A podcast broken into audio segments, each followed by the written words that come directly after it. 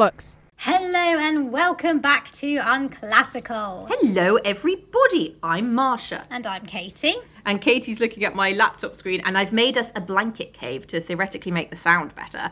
And um, yeah, the light just went off on the screen, and it all got plunged into darkness, and it was very scary. It's very scary. So uh, we can only hope that uh, it's not too tangenty and the screen goes off. yeah, That's the sign that we're being too tangenty. that is true. It's timing out our tangents. It is. Oh my god, it's quite an abrupt one. Anyway, probably get on to done. it. it's gonna happen. Uh, so last week, um, we McMurphy agreed um, with a little to make a little bet with the other men in the home to get the goat up over old Ratchet. Uh, the men are all in agreement, but are far too scared to do it themselves, of course, leaving McMurphy their hero. So, is his tactic that he's going to like make fun of her, like jokes? Or no, they concluded that wouldn't work. He's basically just trying to Undermine her. undermine, overpower, uh, uh, uh, pull the rug out from under her feet, Okay. like uproot her. and like different tactics that we maybe don't fully know yet. Yeah. Okay, like, cool, cool. With you, with you. He's just trying to um, upset the balance. Okay. Um, All right, McMurphy. Murphy. So, back to the ward. Another tool Ratchet uses to control the men is the clock. Uh, Mm-hmm. so she controls how fast or slow that time moves on the ward um, because she has like a button that controls it. So sometimes they like whiz through Does she actually? So I googled this too, Yeah. and apparently, Apparently she does. yeah. Okay. Okay. Because I was like, oh, surely that's like, you know, a play. Surely that could be something clever. Yeah. Where it's like, you know, she doesn't actually, but it's just the men's perceived ideas of her. Yeah, and it's their paranoia. Like she controls the time in here. And uh, no, apparently she does. And uh, yeah, that's uh, that just shows that she controls how fast or slow time moves on the ward, representing her total power, order, and control. Because she controls the time. Okay. And not everyone will get that. okay. Yeah. Uh, so one morning, the men are in the. Um, that's not called the living room. Oh, I know Day what you mean. The day room. Yeah. I was like, I know it's not, but it is, isn't it? I was like, it's not a living room, but it's also not not a living room. Yeah. You live in that room. Yeah, you do your daily activities in there. Uh, in the day room, playing cards, um, and a radio plays out a, um, a monotonous tune, which most of the men have come to drown out because it's always on. But it's driving The same one. It's like the same radio station, but All it's right. like so I kind of like lift music kind of vibe. yeah, just that, like on repeat. Um, um, it's driving McMurphy up the bloody wall, Mm. and he kind of snaps a bit, and he's like, kind of goes to get up, telling Harding that he'll just go and bust up the assistant if he doesn't turn that, that off, and he uses a racial slur because he's nice like that. Mm-hmm. Um, but Harding stops him, like, remember, friend, that sort of behaviour will get you put up on the disturbed ward, Oh, yeah. and then you'd lose your bed, wouldn't you? We don't want that. We don't want that. So I've got to keep my temper. Damn, that's a hard one for me to puzzle out. you must control your temper. Literally, and he's like, so that's how she gets us. We have to not punch people. Damn, that's a hard, it's a hard tactic she's playing Like on talking us there. to Dad and Tom, isn't Literally, it? it's like you, you could just, you know, use your mouth words. Exactly. Yeah. I mean, admittedly, you know, he does try the tactic a little bit later on, and it doesn't really do anything. But you know what I'm saying? Yeah. You could try. Well, you could try to resort to fists straight away. Literally, well, he's kind of like, I'm going to go ask the aide to turn it down. They won't. Well, then I'll punch him in the face. well, don't do that. That's That is literally a conversation with our brother. literally it's like, well, it's, probably not the best idea. Exactly. Like, Like, I'm going to stop paying my electricity bill because I can't afford it. And what are you're going to do, like when you're in arrears, then and people come around and bailiffs, whatever, because you're not paying your bills, I'll punch them. Right. okay, okay, Okay, then. Okay. I'm tapping out. okay. Anyway, uh, so dealing with the radio. McMurphy turns to gambling, teaching some of the acutes blackjack. And now this is the real test, guys. Can I read the page in this half light? I could have watched McMurphy at that blackjack table all night. The way he dealt and talked and roped them in and let them smack up to the point where they were just about to quit, then back down a hand or two to give them the confidence and bring them all along. And then it goes on about him doing that for a while. Um, then You just doing that for a while? Got a little boring. no, it didn't, according to them. That's Oh. really interesting to them. oh. When I was writing notes for this, so was like, cool, yeah, we'll have that. We'll have that for the story. And then we'll skip the next 10 pages because nothing fucking happens. um, then just then, just before 9.30, he started letting them win. Lets them win it all back so fast they don't hardly remember losing.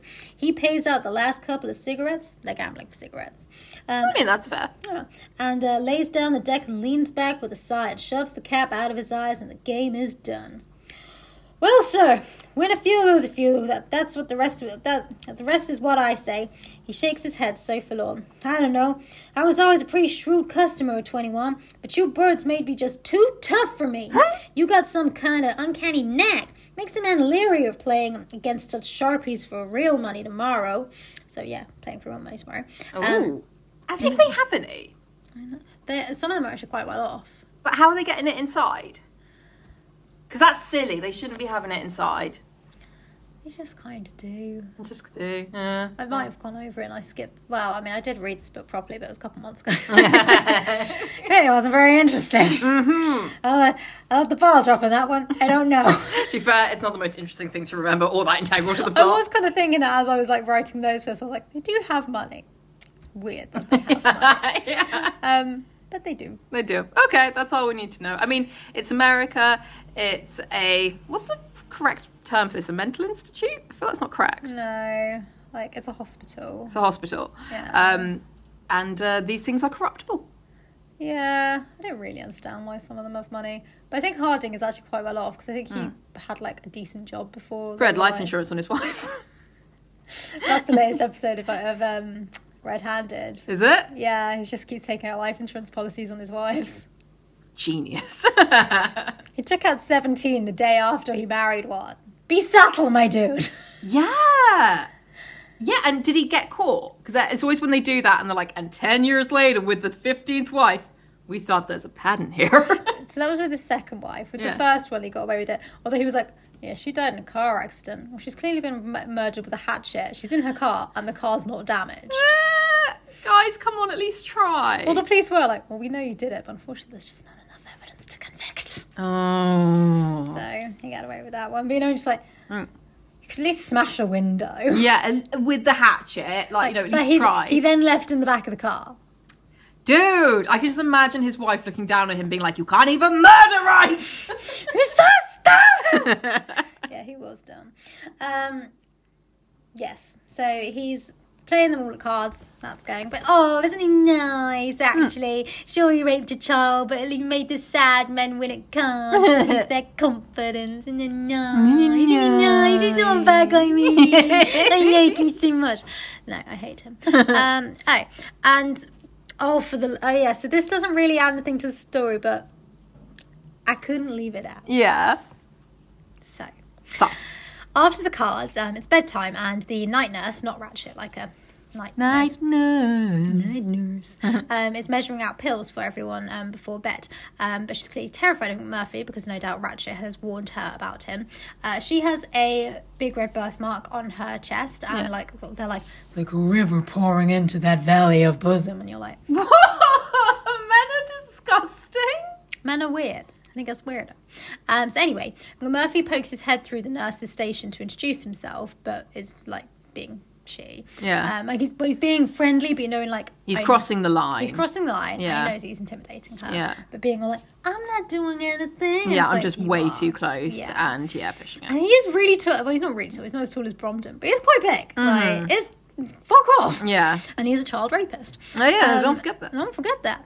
Um, to introduce himself and makes her jump, and the little red pill in the cup that she's holding bounces out and lands in her breasts. I mean, because it's written by a guy and it's orchestrated, that's cringe. But if that was real, a little funny. you imagine just like, oh, of course it fucking landed in my boobs. Well, wait for it. Yeah. Does he get it? Let me give you a hand, ma'am. No. And that very hand comes through the station door, scarred and tattooed in the colour of raw meat. Ugh. So gross. Get your ham hands away. also, like Bromden just keeps being like, I could look at him all day playing with that tuft of red hair. It's like, why do you fancy him? He looks like raw meat. yeah, He's he's, ugly. he's a ham man. He's a ham. Um, yes. Stay back. There are two aides on this ward with me. She rolls her eyes for the black boys, um, but they are off tying chronics into bed. Uh, nowhere close enough to help in a hurry. oh, that's great safeguarding, isn't it? yeah, but you also hear tying chronics into bed. Oh, yeah, too many things. That was like the racist thing, that thing. Yeah, that, that just slipped right by me. I was like, normal. That's a lot. Of, that's a lot of problems in one sentence. yeah. It's a lot to get through. Don't Um, tie. Yeah, well, now I feel bad I missed that. Don't tie chronics into bed, Yeah. Jesus. There's um Oh, so I, he's not really going to be in it because he's not really a key character. Um, that's boring. um, but that, so I was reading one thing a while ago about how it's not racist. Yeah. Um, even though it fucking is. Like it's so racist. The three aides who are the the black boys. Yeah. The number of racial slurs they get and like the characterization of them as just like these thuggish rapist hooligans. Yeah, stereotypical And like the fucking like juxtaposition of it's okay for McMurphy to rape. about to say that. but and obviously it's not okay to rape the men either. But you know what I mean? Like, why is it okay for him to? But yeah, not why is it like glossed over that? Yeah. Because uh, she was a girl and supposedly up for it. She wasn't though. No, yeah, because she wanted to prosecute. She was scared of him. Yeah. He just said he just said that. That wasn't even like Yeah. that wasn't even a thing. Um, but it's In the just, bin. It's just because Whole man a in the bin. Doesn't believe that women, women, women are objects. Mm. But you know, we we rope a man, and that's obviously fucked. It is obviously fucked. I like it. It is fucked. it's fucked, but oh yeah, lol, didn't even see that. but yeah, it's like, but why is it okay to rape an actual child? Because they're sexy. Yeah. From the man point of view. They Not actually sexy. Murphy grins and turns the hand over so she can see he isn't holding a knife. I know you're not holding a knife. I didn't think you were. I thought you were going to grab my tit. It's like when people say like, "Oh, just to make you feel safe that I'm, this isn't happening." Like, well, I didn't think that was happening till now. yeah. I was like, it's not what I thought you were going to do. Um, all she can see is the light shining off the slick, waxy, calloused palm. Nice. Ew! Um, Don't touch my boobs. Yeah. All I mean, all I mean to do, miss, is to stay back. Patients aren't allowed to enter. Or stay back. I'm a Catholic. Brilliant. Um, and straight away jerks at the gold chain around her neck, so a cross flies out from between her bosoms, slingshots the lost pill Yeah. up in the air. McMurphy strikes at the air right in front of her face. She screams and pops the cross in her mouth and clinches her eyes shut like she's about to get shocked. Stands like that, paper white except for that stain, her birthmark, which turns darker than ever, as though it sucked the blood from all the rest of her body. This is a weird scene. So, does she not know the pill is in her boobs? She's just not really noticed, but then she gets to her um Cross, and that pings it out. I pings it out, yeah. Yeah. And then McMurphy goes to grab it or something, and So like, in midair, he goes to grab the um yeah, in pill. front of her face, Yeah. and she screams, Yeah. puts the cross in her mouth, and like holds her eyes shut and everything, and um because she's scared, her birthmark gets darker, guess she's flushing like red, and it gets darker. but everything else is pale. Sexy. When she finally opens her eyes again, there's that calloused hand right in front of her with my little red capsule sitting in it. Was to pick up your watering can you dropped. So the reason that she the pill flew off in the first place was because she dropped the water jug on her foot and it made her jump. oh. He holds that out in the other hand. Her breath comes out in a loud hiss. She takes the can from him. Thank you. Good night. Good night. And closes the door in the Sorry, next- this is such like a guy thing to like push it to the brink. Had it once when I was in like a shared taxi thing in Colombia, and the guy kept sort of like rubbing up against me, and the second like stop it, Disgusting. yeah, like um, oh sorry, didn't realise, you know, I was just trying to get comfortable, and you're like, if I'd said nothing, You'd have kept going. kept going, uh, and then like it carried on after that as well, like um, Disgusting. but but yeah, it's that typical thing, like you know, when a guy like is being quite flirty, you're like, sorry, I don't see it that way. Oh my god, I wasn't flirting with you. I think you're a fat whore. Yeah, like you need to get off your high horse there. I don't fancy you, you fucking bitch. You're Yeah, Like, I actually think you're a bitch. Like, and like, but if I'd said, Hey. you know, played along, you know, we'd probably be going out for drinks now. yeah, Yeah, yeah, like- yeah, yeah, yeah, yeah. Just a bag of cunts, but that is a weird scene. That's a weird scene. It's a weird scene. I was kind of like reading over it, and I was going through bits of notes, and I was like, yeah, this bit's too weird. I'll leave that. That's that's just weird. It's weird. I mean, it was weird. But glad you included it. Thanks, I like Katie. reading it. That's weird. it's going in the podcast. Flying red pill from the boobs. it's got to go in. It's and it's a good illustration of men who push it to the line. They know they're being intimidating, but then they're just like, just get in the pill, honey bunny. Yeah, like I'm just being friendly. And it's like, no, you're a predator. You're really gross. You're intimidating me. But then also it's played off afterwards because she panics and it's like, good night, good night, and just closes the window down. So no one gets any more pills that night. Um, Okay, that's bad. Admittedly, that's not great service. yeah. um, but hey, it's the 60s. Who cares? Who cares? Um, but yeah, so and then they go back to their dorm. Bromden has like a, a really long and really boring nightmare. which we're not going to go into at all because I can't be bothered. Yeah. Um, and it's not it's not interesting in any way, shape, or form. Um, before that point though, um, so it's only him and McMurphy in the room, and they're like lying in the dark. And McMurphy's like, "Do you want your little red pill that I got for you?" And he's like, mm. "Well, he doesn't say anything because he's supposedly deaf." And Yeah. he's like, "You know, for a deaf guy." Calls him a racial slur, but when the aide like turned up like unannounced earlier and like dropped something behind you, you sure as hell jumped. Ooh. And he's like, yeah, McMurphy knows. McMurphy knows. So yeah, I don't like McMurphy, but those little like lines, I'm like, okay, you do seem pretty cool when you say those lines. That's it. He has his moments. Yeah. Like, okay, that's kind of badass. Uh, I just love when suck. people like stay quiet with something and then just later like, I got your number. But he's also like, um, you know, I don't like him, but he's not like I'm gonna tell on you. He's just sort of like, Oh, yeah. I know, dude. Yeah. it's cool. I, it's cool, but I know. Yeah, it's just a power play, isn't it? Like, I, I want you to know that I know. They don't know that I know that you know that I know. yeah, exactly. We're in this together. Oh my god, we just become just- best friends. Bromden's like, being deaf and um, mute is my thing. Fuck off. yeah, exactly. Except I wouldn't because I fancy you. so hot. Say again. So how with your red hair? Anyway, next morning, uh, when Ratchet arrives, and McMurphy is singing loudly in the bathroom, um, he storms over towards the bathroom door. Uh, when he comes out, McMurphy steps out of the latrine door right in front of her, holding that towel Sorry, around I say, I his think hips. when they call them latrines, I find it disgusting. Okay, anyway, carry on. It is disgusting. Um, holding that towel around his hips stops her dead. She shrinks to about head high to where that towel covers him, and he's grinning down on her. Her own grin is giving way, sagging at the edges. Good morning, Miss Ratchet. Good morning, Vietnam! Good morning. What's that from? Good morning, Vietnam. What's that? it's a film. I think it's called Good Morning, Vietnam. It also might not be. Um, it's a film about Americans fighting in Vietnam. They totally won that war. Yeah, that, that'll, that'll. That's how it went, right? That's what happened. Mm-hmm. Anyway, good morning, Miss Ratchet. How's things on the outside? You can't run around here in a, in, in a towel. No. He looks down at that. Sorry, but you can come out of the shower in a towel. That's so valid. You'd think. I mean, he does have a point. yeah. It's, like- it's one of those things where you're like, I need to bollock this person. They're pushing their fucking luck with the nurse and everything, but then you pick them up on the wrong thing and you just look Well, she like a doesn't dick. know about the nurse yet. Oh, okay. okay. Yeah. But please continue. She's literally just walked in the front door. ah. Um, so and heard him singing, and she's like, "Well, that's out of order. You're not allowed to sing." You're not supposed to be happy. Basically, you're not allowed to be happy on my ward. Um, not on my. I'm sure I've said this before, but when I was like doing the blackboard thing at somewhere I used to work, and I, it was down near the finance department, and we had the creative department up like the other end of the office, and um, so I could hear the people at the design desk like laughing, and I was quite new, so the finance people didn't know I was part of it, and they were like, "Oh, they're laughing again. Why are they always laughing?" And someone said, "Oh, because they're happy." I was like, "I'm glad I'm up there." Jesus. Um, finance department hides. Mm. They like are hidden like in a weird corridor under the stairs, and it, like I've only ever had to go to them once, and I think they were okay to me.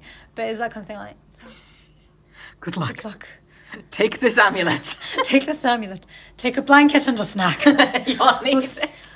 I hope to see you again, friend, but you may never return. oh my god. Where am I going? I don't know, man. You have to go on a quest. Find finances. Can we email them? No. No. It automatically goes to a dead inbox. It's very hard. It's scary. Yeah, it's a scary place to finance with people. Do, you, do any of our listeners work in finance?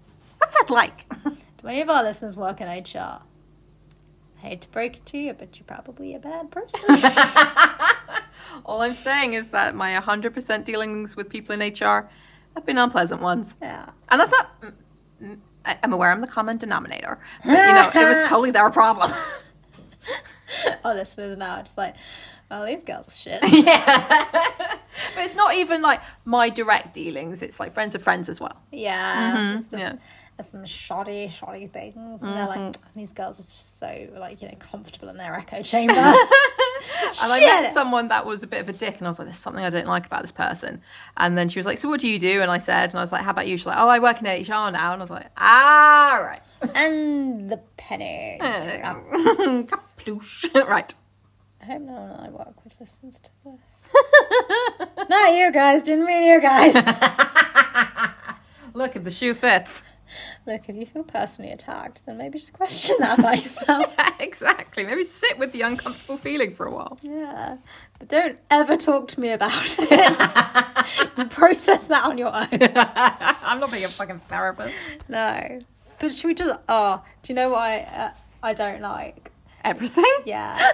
you know, when people are like, I just. I like to hash it out with people if they've got a problem with me. Just say it to my face and let's talk about it. I'm like, no. Leave it alone. depends. It depends where I was like, look, sometimes I just don't like you and it's nothing you've actually done. I just think you're a bit of a cunt and we have different views. There's nothing to talk about. Like, for example, at my work, sometimes people have problems. It's actually something that I've not done, and they'll just be shitty with me for a week. And I was like, I'd much rather you came up to me. I don't actually think this has happened, but for example, I was um, driving the minibus and I noticed that someone's um, smashed one of the wing mirrors.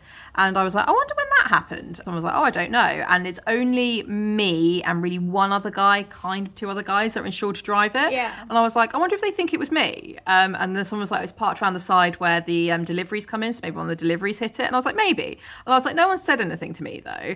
And I was like, I'm a little bit worried that, you know, they're all being a little bit shitty. I'm like, well, she smashed the wing mirror and didn't say anything. Well, I never. Whereas if like, you know, they came up to me and like said, look, did you smash the wing mirror and didn't say anything? I'd be like, no, I didn't. And I've got witnesses from when I'm driving it. Um, Yeah. So I'm like I'm in that situation. It's when and also so we got sent the wrong date through for someone's birthday from social services. I get got in on the Tuesday and someone said to me nicely, they were like, "Oh, the wrong date is on the birthday thing um, for his birthday," and his family are a bit pissed off. And I was like, "Really?" And I look back at like my official document sent from like social services and everything. I was like, "That's the date I've been sent." I was like, "I can only go by what I'm sent." Yeah. And um, then, like I said to like the chef in the meeting, I was like, "Oh, and is so and so's birthday cake ready for today?" And he was like. Yep, it was ready yesterday. And I was like, I know social services sent me the wrong date. And apparently, social services are sticking by the fact that that's his birthday. So I don't know what that's about. but I was like, but again, like, ask me and be like, oh, you fucked the date up on that. I actually didn't. Yeah. so don't like just apply your attitude for a situation. That is all in your head. Just don't come to me with any attitude. You know, just don't just don't ever talk to me. If you want to tell me something, write it on a piece of paper, put it in a bin, any bin. Any bin. just don't ever come into my office. No. Isn't your office have an open door policy? Yeah, for the kids. there was a guy uh, uh, the other day who wanted help for like setting up a Zoom call thing, and he can be quite abrupt. And I think he realised like quite quickly because I've had to like put some boundaries in place before that one, it's not actually my job to be his IT department, and I'm not prioritising it above everything else. And I was like, oh, I'll be doing the activity in this room, and then I'll probably be in my office. Come catch me sometime. And he was like, called me, and when I was doing something, he was like, Marsha, I'm in your office. Uh, can we do this now? And I was like, no. so I was like, he was like, where are you? And I was like, I'm down in the lounge packing up the activity. And he was like, oh, I've got the iPad in your office. And I was like, cool. I guess you can sit there for a bit. I was like, I'll come find you in a bit. Like, I was like, I'm busy. He's like, are you busy? Yes, Yes. I am. That's And- rude. And um, I think he realised at that moment because I came like into like his um, office later. I was like, right, what do you want doing? And he was like, okay, let me sort this out for you. And then he was like, you can sit in my chair. And I was like. Good. Annoying. and then later, I'm like yeah, he returned it, like, um, and uh, yeah, uh, didn't come and bother me about anything. And I was like, okay. Yeah, people are annoying. I was like, I think it just took him like a moment to be like, I'm doing you a favor, and then I think he was like, oh shit, she's doing me a favor. I should probably be nice. Yeah, you should. yeah. It's not that hard. No, not that hard, sweetie. Put them all in the bed. Anyway, good morning, Miss Ratchet. How's things on the outside? You can't run around here in a in, in a towel. No. He looks down at the part of the towel. Um, Lottie's gonna get naked, Miss Ratchet. Yeah, you walked right into that one. um, no, he looks down at the part of the towel she's eye to eye with. Um, it's wet and skin tight. All right, Bromden. You fancy it? Oh, oh, dropped. Towels against war policy too. Well, I guess there's nothing to do except stop. Don't you dare. You get back in that dorm and get your clothes on this instant. She sounds like a teacher bawling out a student as Sir McMurphy hangs his head like a student and says in a voice sounds like he's about to cry, I can't do that, ma'am. I'm afraid some thief in the night boosted my clothes while I sleep slept. Oh. I sleep awful sound on that mattresses you have here. Somebody boosted, pinched, jobbed, swiped, stole, he Yeah. said happily. You know, man, like somebody boosted my threat. Saying this tickles him so he goes into a little barefoot dance before her. stole your Or is a pixie? they stole it. You're so weird. Hey, I see why you're here. okay. yeah. Stole your clothes. That looks like the whole of it. But prison clothes. Why? He stops jiggling around and hangs his head. This is his first morning on the ward, by the way. Just to Okay. make it clear. He's not been there very long. No. Is it his first morning? Sorry, no, it's his second morning. I'm Okay, right, yeah. From here, because Katie's like in her own little like blanket fort, and I'm in mine. I can't quite see the top of hers, and she's looking back in her memory, but she looks like she's looking up into the top of the fort, and there's like a little gremlin up there or something, being like, "It's the second. It might be the first. the Not sure. gremlin's picking it. What do you think, gremlin? What do you think, Gremlin? Guide me in your ways. I read this book a while ago and it was boring then. but prison clothes? Why?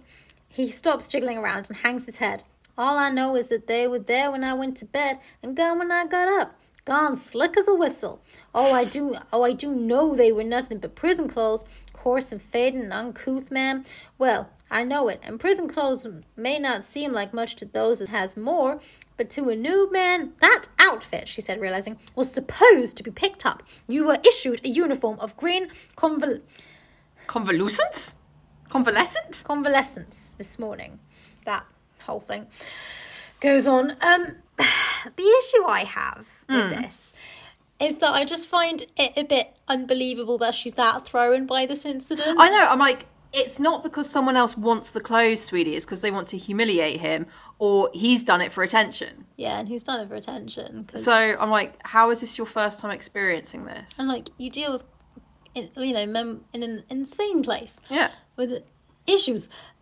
Like, surely this is like fairly fucking vanilla. It is pretty fucking vanilla, really, isn't it? Like, it's not like he's grabbed his ball sack and like you know put it on your tongue. Yeah. Like, Darling, you want to spend 20 minutes in the dementia ward? But this is the thing. So like, it annoys me that you know, like they write her like this, and it's just like, but she's meant to be this all powerful, all consuming thing, and then this man like comes into town, she's like, ah! Although Bromden does comment on this exact point, um, like in the next bit, but still, I'm like, mm, weak. All through breakfast, McMurphy's talking and laughing a mile a minute. After this morning, he thinks the big nurse is going to be a snap. He doesn't know he just caught her off guard, and if anything, made her strengthen herself. But still, I'm like, Just frowns. I just think it's badly written. Yeah. very developed characters, and it's not very believable. It's like, I mean, obviously I've not read it and you've not finished it yet, but it's like he's sort of like, in inverted commas, a cool atmospheric setting and certain big events, i.e., the rapes and stuff that will be shocking. And it's like, now how to tie this together? Ain't that the fucking question? And it's just, and it's just honestly, the things that are stringing it all together is the monotonous routine that they're all stuck in, which is just pages of mm. like boring shit interjected with Bromden's just fucking crazy dreams, and you're just mm-hmm. like. Which is just like irrelevant and still boring. Still boring and just completely non-linear. So you're just like, mm. I'm falling through the wall, and there's the bed, and then Ratchet's there, and then this guy, and the bed is here, and then there's a spike, and you're just like, So you're finding your time in the ward difficult, granted, and it revolves around Ratchet's sinister presence. We got it! but not everyone will get that. but yeah, and you're just like, and it's also like, could that not have been summarized in, you know, like a paragraph? Like, Yeah. "No, you must read 10 pages of it. of how he's now in fallen through a different wall. I got it! He I falls through walls! It feels trapped, but also he can pass through the space there because it's unrealistic. I don't know. I do know one thing. It was boring. anyway, And then I felt that I was in the ward and no, this is beautifully written. This is brilliant. well, sometimes I do have these moments with it where I'm like, maybe it's really well written. Maybe I'm supposed to be bored. Maybe he's a genius. yeah. That's stupid, stupid. Stupid, stupid, so stupid. then you read those bits, so like the boobly boobed and her boobly pill stuck in her boobly boobs, and you're like, no, that guy's stupid. It's so stupid. Every single female character, it's sort of like, and then this person, I mean, there's not very many, but it's like, and then this woman, description of her breasts. And that So determines how much they like them. If it's like, whether they're, you know, like Ratchet, she surprisingly has like, you know, big sexy boobs. And yeah. like, shame. Do you remember when Dad wrote his short story and there's a bit where she like pulls the boy into her bosom? And I was just like, unnecessary. And he got like a bit like, well, how would you describe that? How could you describe that? She gave him a hug Or pulled him into her chest. Yeah. Gender neutral. And he was like, but I thought bosom sound, it was comforting. Like, gross. That's disgusting. I'm sick in my mouth. So yeah, whenever like there's this like boobly boobed bit, I'm like, Dad writes boobly boobed. Disgusting. I just think men do. They're just Boobly boobed. fuck. I like boobs. From? it's from Tim Minchin. I oh, just really like them. They're just so lovely. They make me feel. No, they're just so jubbly. They make me feel lovely. I'd rather watch boobs than a movie. I just really love boobs. I don't remember that, but hilarious. It's like the whole song starts off being like, I believe women deserve like, you know, equality and they shouldn't be like objectified. Fuck, I love boobs. though. It was funny. That's quite funny. Yeah. Yeah. Anyway, uh, during breakfast, McMurphy tries to get all the other men to laugh, uh, making up stories about them nailing birds and having big cocks. Brilliant. Um, This just makes me pity men. it does. You're Oh my like- god, can you imagine being locked in with all those men? It's every day like, and then you've got a big cock, haven't you? And then yeah, I gave her a It's- good fuck. Literally, it's just like remember he like makes up these stories like, oh, I remember going uptown with Billy Bibbit, and these two girls stopped us like, are you Billy fourteen inches, Bibbit? Oh, Billy! And you're like, the thing is, obviously, um, they're like mentally ill, so I'm like, maybe, you know, they'd be taking different things from it. But if you're like in a normal prison, people talking like that, I think most of the men would be depressed and they'd be like, yeah, Billy. God, I want to go home. smells annoying. yeah. like you're a lot. You are a lot. And Anyway. You clearly have a tiny cock. Oh yeah, absolutely. So yes, um, so it really bothers him that none of, that all the men are too afraid to laugh, which is you know valid. Um, after breakfast, McMurphy um, and the acute set up their blackjack table again. And he already won everything. No, he made he, he lost all the last bits and gave it all back, or they won it back at the end. Oh, yeah. Yeah. That's nice. See, he's nice, really. He's a nice guy. Nice That's why I like him so much. Everything is a nice guy. um, so he spends most of the morning hustling up, dealing more blackjack, playing for IOUs um, now instead of cigarettes because um, the cigarettes have been taken away. She's confiscated the cigs. Yeah, should they now? Everyone's cigarettes sit on um her desk and they request them as and when they want them, and they can have them whenever they want, but they have to come and ask her. That's a nice little power play. She's good. She's good. Touche, touche. Touche, touche. Um, the uh, music's kind of getting to McMurphy and he's getting annoyed about it, so he goes over to the nurse's station. Can't you ease, um, even ease down on the volume? It ain't like the whole sta- state of Oregon needed to hear Lawrence Welk play Tea for Two three times every hour all day long. If it was soft enough to hear a man shout his bets across the table, I might get a game of poker going. You have been told, McMurphy, that it is against the policy to gamble for money on the ward. Okay, then down soft enough to gamble for matches, for fly buttons. Just turn the damn thing down, McMurphy. She waits and lets her calm schoolteacher tone sink in before she goes on. She knows every acute on the ward is listening to them. Do you want to know what I think? Not really. I think you are being very selfish. Haven't you noticed there are others in this hospital beside yourself? There are old men here who couldn't hear the radio at all if it were lowered. Old fellows who simply aren't able, aren't capable of reading or working puzzles or playing cards to win other man's cigarettes. Ah, Old fellows like Matterson and Kittling, that music coming from the loudspeakers is all they have, and you want to take that away from them? We like we like to hear suggestions and requests whenever we can, but I should think you might at least give some thought to others before you make your requests. And imagine McMurphy. Did You're like, it's a good power play, isn't it? Like, you're the one that's being selfish. Mm-hmm. Um, Oh, she's good at the gaslighting. She is good at it. Mm. She is good. Mm. um, he turns and looks over at the um, chronic side and sees that there's something to what she says. He takes off his cap and runs his hand through his hair. Finally, turns back to her. He knows as well as she does that all the acutes are listening to everything they say. Okay, I never thought about that. I thought you hadn't. He tugs at that little tuft of red showing out of the neck of his greens, then says, Well, hey, what do you say to us taking the card game someplace else? Some other room, like the room that you people put the tables in during the meeting. There's nothing in there all the rest of the day. You can unlock that room and let the card players go in there, and leave the old man out here with the radio. Good deal all round. She smiles and closes her eyes again and shakes her head gently. Oh, Mr. McMurphy. Oh, Mr. McMurphy. Of course, you may take the suggestion up with the rest of the staff sometime, but I'm afraid everyone's feelings will correspond with mine. We do not have adequate coverage for two day rooms.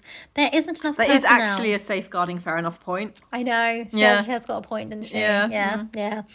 And I wish you wouldn't lean against the glass there. Please, your hands are oily and staining the window. Ew. That means extra work for some of the other men. He jerks his hand away, and I see he starts to say something, and then stops, realizing she didn't leave him anything else to say, Yeah. unless he wants to start cussing at her. His face and neck are red. He draws a long breath and concentrates on all his willpower, the way she did this morning, uh, and tells her that he is very sorry to have bothered her, and goes back to the card table. Everybody in the ward can see that it started. Mm. Okay, Casey, sometimes you have a good line. The thing is, though, like, she's left him nothing to say. At that point, you can be like, no, that is fair enough. I also didn't think of that. Uh, I will see if I can come up with another solution. The the problem is, Marcia, is that it's a woman um, Mm-hmm. That's it. outsmarting and overpowering a man, and that is wrong. That's what- unacceptable. So it's so wrong. She, a woman, is demanding power over he, a man. Wrong. You should rape her, teach her a place. Teach her a bloody lesson. But yeah, it's just like there's nothing else to say. Just, oh, fair enough. Yeah, it's like actually, those are actually two very valid points. Like I know she's doing it for a power play. Yeah. But actually, But also a power because play. she's writ- it's been written that way. But actually, in a real situation, you'd be like those men actually want to have that music on. Yeah. You're not thinking of other people. There aren't adequate staff, and people need to keep an eye on you because you are in a facility where you need to be monitored. And also, even if it's a power play and it's slightly bollocks, even though it's not, she is outsmarting him because it's her fucking playground and she knows the lay of the land better. And just like whatever he's like, oh, we could do this, we could do that. Do you think that is the first time that's been suggested? do you think I haven't had this? You think you're the first one to cause trouble, sir? Yeah. You think I haven't had this a thousand times before? And what do you notice? No one else here is causing any problems, but I'm still here. Oh, it gets into that. We're not, I don't, we're not going to get into it massively this episode. Hmm. But it does come to a point. Um, I think I mentioned last time where she is in control of when he can leave, and he that clocks for him later on. He's like, "I'm the fucking punching bag of all you guys. You guys all want me to rile her up because you don't like her either. I don't like her, but I'm the one taking the punches." Yeah, I'm the one getting the consequences. Yeah. Hmm. And he's like, "I see."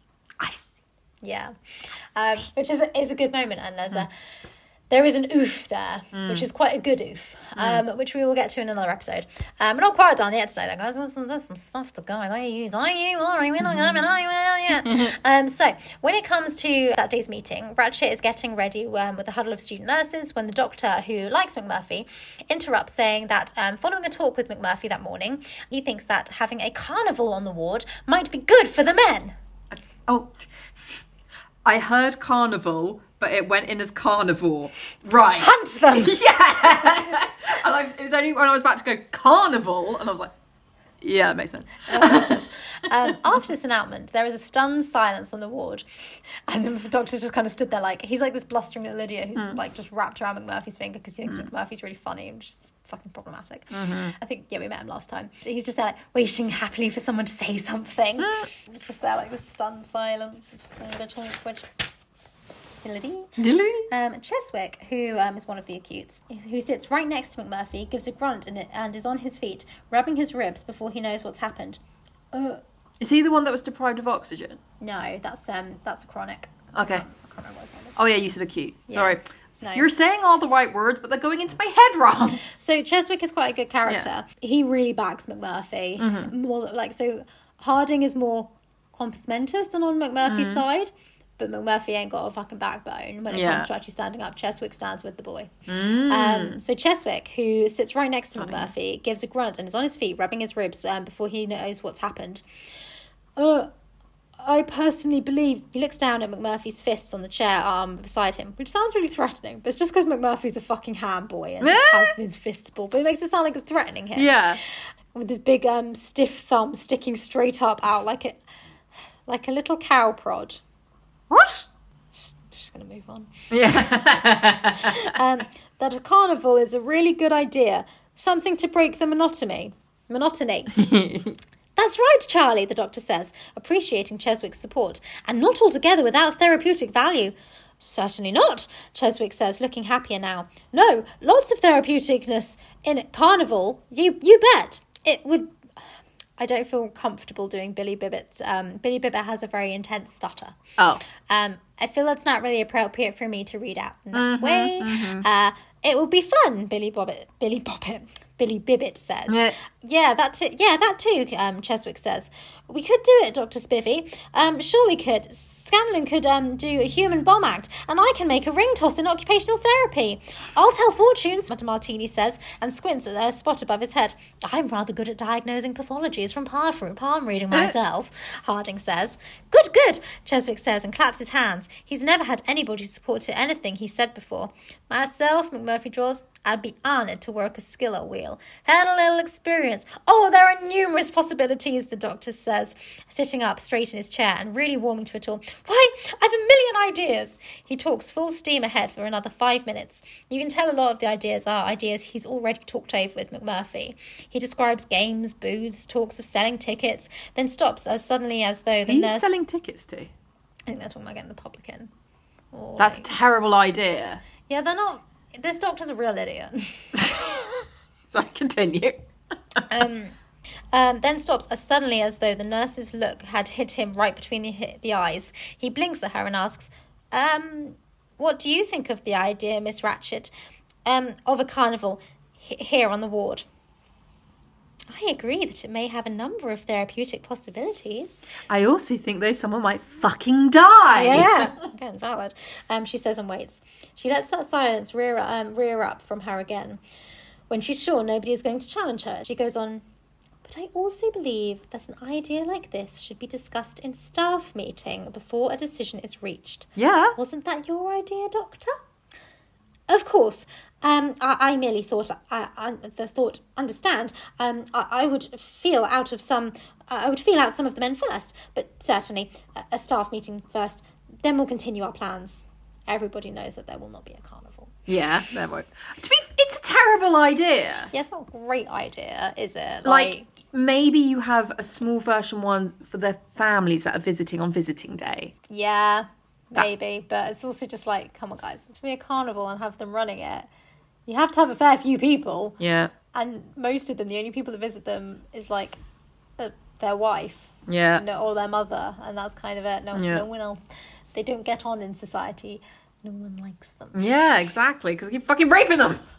Oh yeah, I was going to make a point about you know being like that's not fair. Society's like you know hasn't isn't supporting these men, which is the point the book is trying to make. However, they keep raping people, so my less sympathies are limited. A couple of days go by, and McMurphy is still trying to stir things up in the ward. There is a football tournament, not football, uh, it's a base tournament coming up, but it's not on during the time allotted for television. Um, Okay. So, having spoken to the guys in the day room about this, and of course placing some bets on the game, McMurphy knows a majority of the acutes are keen to watch the game. Um, so, what's the problem? They can have the TV on at a different time for one week, surely. They can vote on things like this. Can't they? Can't they? Can't you just see eye to eye? Please. um, so McMurphy brings this up on the at the next meeting. So he asks about it, and he asks like the men to back him up, and there's just silence around him. Look here, damn it, he says when nobody moves. There's at least 12 of you guys I know of myself got a little personal interest who wins these games. Don't you guys care to watch them? I don't know, Mac. Scanlon finally says, I'm pretty used to seeing that six o'clock news, and if switching times would really mess up the schedule as bad as Miss Ratchet says, the hell with the schedule! Mm. You can get back to the bloody schedule next week when the series is over. What do you say, buddies? Let's take a vote on watching the TV during the afternoon instead of the night. All those in favour? Aye, Cheswick calls out and gets to his feet. I mean, all those in favour raise their hands, okay? All those in favour! Cheswick's hands come up. Some of the other guys look around to see if there's any fools, but Murphy can't believe it. Come on now, what is this crap? I thought you guys could vote on policy and that sort of thing. Isn't that the way of it, Doc? The doctor nods without looking up. Okay then, now, who wants to watch those games?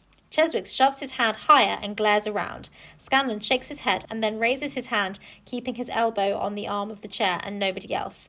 McMurphy can't say a word. If that's settled, then, the hmm. nurse says, perhaps we should get on with the meeting. Yeah, hmm. he says, slides down in his chair till the brim of his cap nearly touches his chest. Yeah, perhaps we should get on with this son of a bitch in meeting.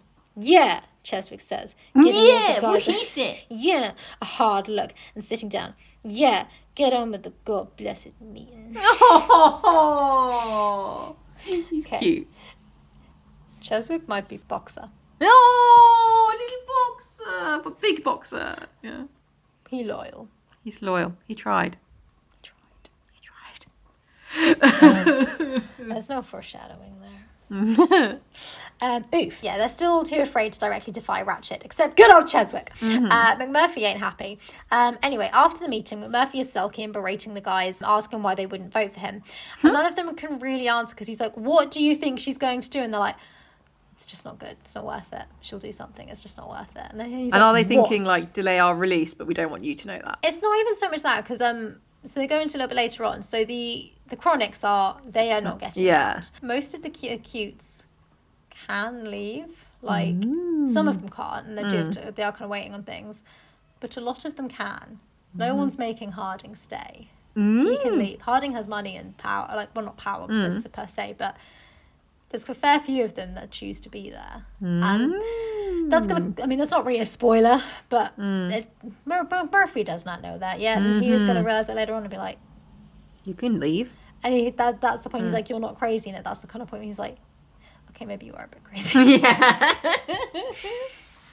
Maybe you are a little cuckoo. maybe maybe you're not quite all there. Why would you choose to stay? And it's- mm. But it's because they can't. They think it's better than being on the outside when they're in society. They kind of. Fair, they hate- society is pretty crazy. It is pretty crazy, but it's that kind of thing of like, yes, it's shit in here and we're badly treated, but as long as we toe the line, Better the devil you know. yeah.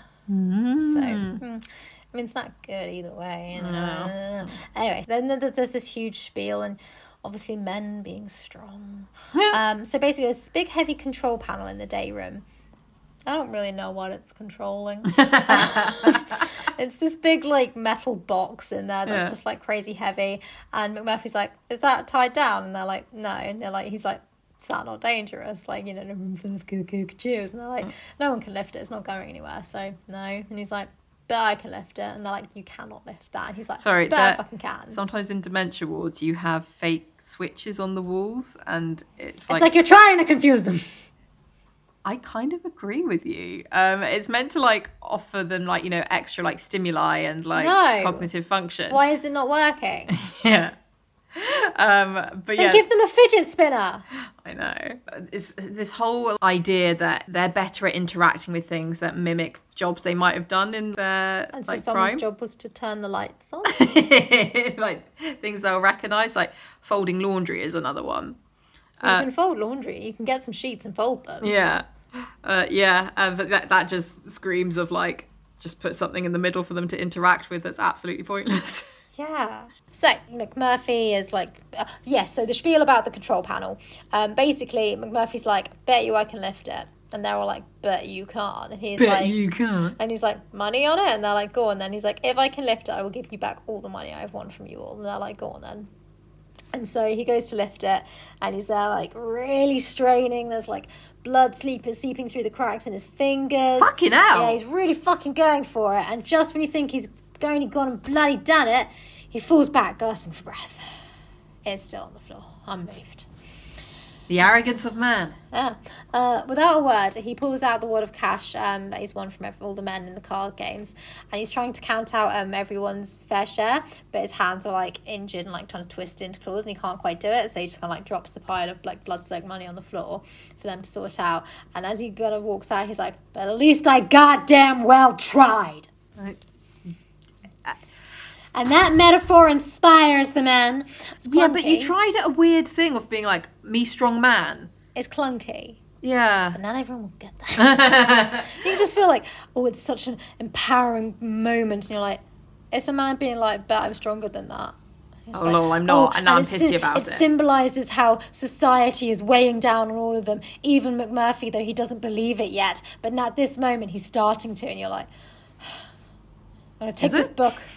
I'm gonna beat you to death with it. um, anyway, yes, the next day is Friday, baseball game day, and uh, McMurphy uh, calls for a revolt. In the- sorry, he doesn't call for a revolt. That's completely the wrong vibe. Yeah. he calls for a revote. Oh. um, completely orderly. or- Orderly. No, no, no revolting just yet. Um, Nice and organised. Nice and organised. In that day's meeting, I'm watching the game. That's actually totally fine. Yeah. I mean, you know, you can have a revolt if you want. I don't care. Yeah, Um, Do what you want. Remember that vote we made a day or so back about the TV time? Well, today's Friday, and I thought I might just bring it up again, just to see if anybody else has picked up a little guts. Mr. McMurphy, the purpose of this meeting is therapy, group therapy, and I'm not certain these petty grievances. Yeah, yeah, the hell with that.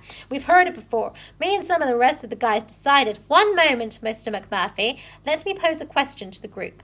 Do any of you feel that Mr. McMurphy is perhaps imposing his personal desires on some of you too much? I've been thinking you might be happier if he were moved to a different ward. Nobody says anything for a minute. Then someone says, let him vote, why? Let him vote, why don't you? Why you want to ship him to Disturb just for bringing up a vote? What's so wrong with changing time? Why, Mr. Scanlon, as I recall, you refused to eat for three days until we allowed you to turn the um, set on at six instead of six thirty. Mm. A man needs to see the world news, doesn't he? God, they they could have bombed Washington, and it had been a week before we'd have heard it. Yes. And how do you feel about relinquishing your world news to watch a bunch of men play baseball? We can't have both, huh? No, I suppose not. Well, what the dickens? I don't guess um, they'll bomb us this next week. Let's let him have the vote, Miss Ratchet.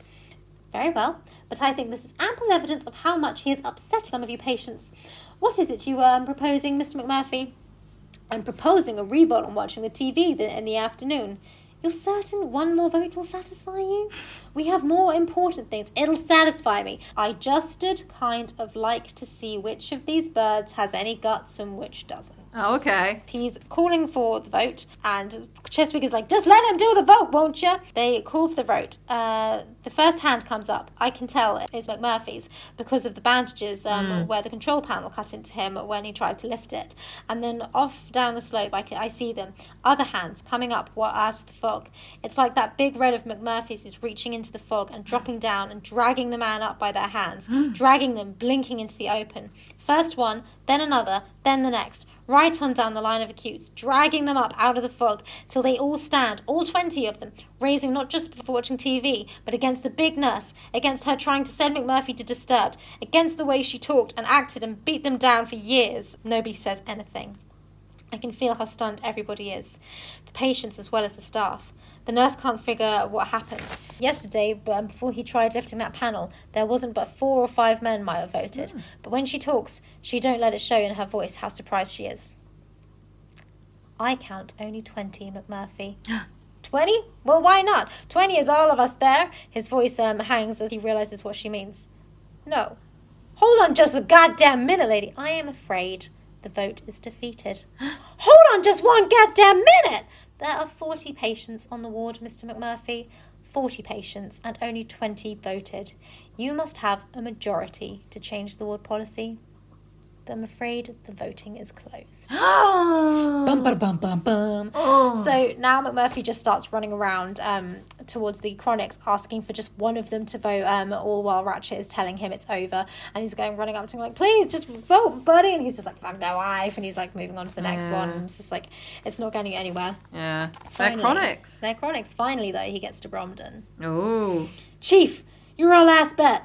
The big nurse is folding her papers. The other nurses are standing up around her. She finally gets to her feet. The meeting is adjourned then, I hear her say, and I'd like to see the staff down in the staff room in about an hour. So if there is nothing else, it's too late to stop it now. McMurphy did something to it that first day, put some kind of hex on it with his hand so it won't act like I order it. There's no sense in it, any fool can see. I wouldn't do it on my own, just by the way the nurse is staring at me with her mouth empty of the words. I can see I'm in for trouble, but I can't stop it. McMurphy's got hidden wires hooked to it, lifting it slow, just to get me out of the fog and into the open where I'm a fair game. He's doing it, wires. No, that's not the truth. I lifted it myself. Mr. McMurphy whoops and drags me standing, pounding my back. 21! The chief's vote makes it 21! And by God, if that ain't a majority, I'll eat my hat! Yippee! cries Cheswick. The other acutes are all coming co- across towards me. The meeting was closed, she says. Her smile is still there, but the back of her neck, um, as she walks out of the day room and into the nurse's station, is red and swelling, like she'll blow apart any second. Mm. Bum, bum, bum, bum. I mean, before that vote, you really needed to have a chat about mental capacity and um, Yeah. yeah, and uh, whose yeah votes you're looking for. But you know, if you're not going to establish the parameters, then then yeah, it's fine. So later that afternoon, the men are cleaning and the staff are in their staff meeting. McMurphy looks at the time and announces, "It's time for the game." Everybody keeps on at what he's doing, but they all watch out of the corners of their eyes while he drags his armchair out in front of the TV, um, then switches on the set and sits down. A picture swirls onto the screen of a parrot out on the baseball field singing razor blade songs. Murphy gets up and turns up the sound to drown out the music coming down from the speaker in the ceiling, and he drags another chair in front of him and sits down and crosses his feet on the chair and leans back and lights a cigarette. He scratches his belly and yawns. Hooey! Man, all I need me now is a can of beer and a red hot. We can see the nurse's What's face. a red hot? Sweet. Yeah, a, a, a hot dog. A spicy hot dog. Just get red hot sauce. A food. A, a bottle of hot sauce. Wow, he is hardcore. that is pretty hardcore.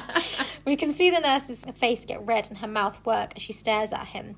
She looks around for a second and sees everybody's watching what she's going to do. Even the black boys and the little nurse um, sneaking looking at her, and the residents beginning to drift in from the staff meeting. They're watching. Her mouth clamps shut. She looks back at McMurphy and waits till the razor blade song is finished.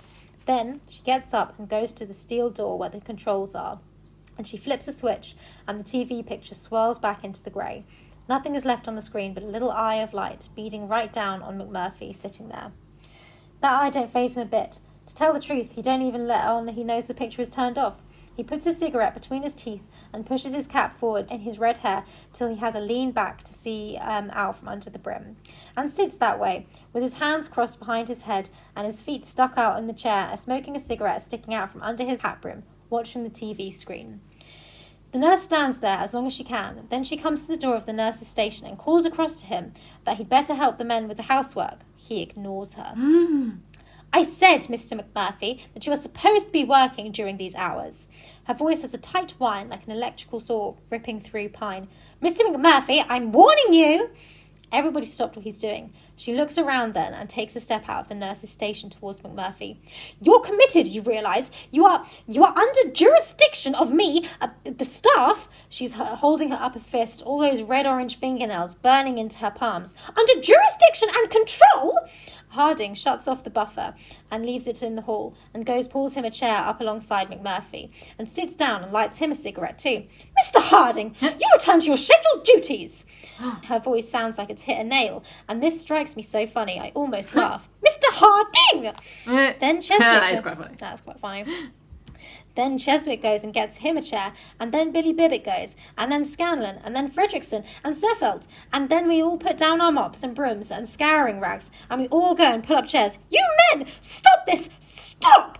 And we're all sitting there, lined up in front of that blanked out TV, watching the grey screen, just like we could see the baseball game, clear as day. And she's ranting and screaming behind us. If somebody had come in and took a look, men watching a blank TV, a 50 year old woman hollering and squealing at the back of their heads about discipline and order and reclamations, they'd have thought the whole bunch were crazy as loons. Rebellion begins! How the uh, tables turn. How the tables turn. Mm. But the TV still. Well, it's the principle. It's the principle. Yeah, yeah. Yeah. It'd be better if the TV was on. It would be better if the TV was on, but you know, it's showing that, you know, they Who's don't- really in control here, Ratchet? Yeah, but you know, it's uh, it's meant to be this big odd moment. Yeah, the men got one over on Ratchet, but unfortunately, I don't really like them. I think it, if I was playing Ratchet, I'd be like, you men. you, you man, why don't you just do as you're told? You're you're here under jurisdiction. you are here under jurisdiction. And just not very good. But I also think like it's. It's not a lot to tip the balance for her, and the fact she's meant to be this Yeah. all amazing power. It's like I sat in front of a blank TV screen. The thing is, what you do in that moment before everyone else joins him, you get the attendants to come and put him in some kind of solitary confinement. Yeah. You're like, I warned you, Mr. Murphy. This does not fly. Disturbed. Yeah. Them to the shock. I'm not saying it's and even idea, if like you know saying- if she's going to have to report and say he's like they won't send me up there for sitting in a chair that's not good enough put him in some kind of solitary confinement send him off to be raped that's what you do with everyone else I know. i'm sorry babe you're meant to be a bad bitch be a bad bitch This is what I mean. Is well, this is the other thing that some people are like, is she actually a villain? Because because Ah. obviously she kind of like she very much toes the line of Yeah. um well for now she does um of you know it's just what's correct and you know that's not fair on other Mm. patients we don't have enough staff like there is that's where she wins all the arguments and you'll Yeah. see some people are like is she actually a villain yeah um but yeah she's just a Mm. she's tactful It's both of them kind of dancing around those blurred lines. and it's also a comment on society and the Mm. fact that just society is wrong which you know is true but i still don't think we should just be you know giving rapists free passes No. call me old fashioned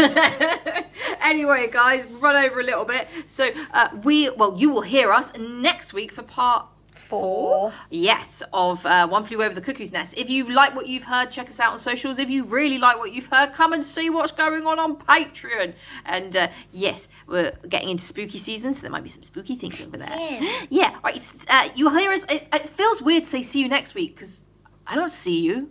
I hope you don't see me. Anyway, Scary. you hear me next week. Bye. For fuck's sake. Bye.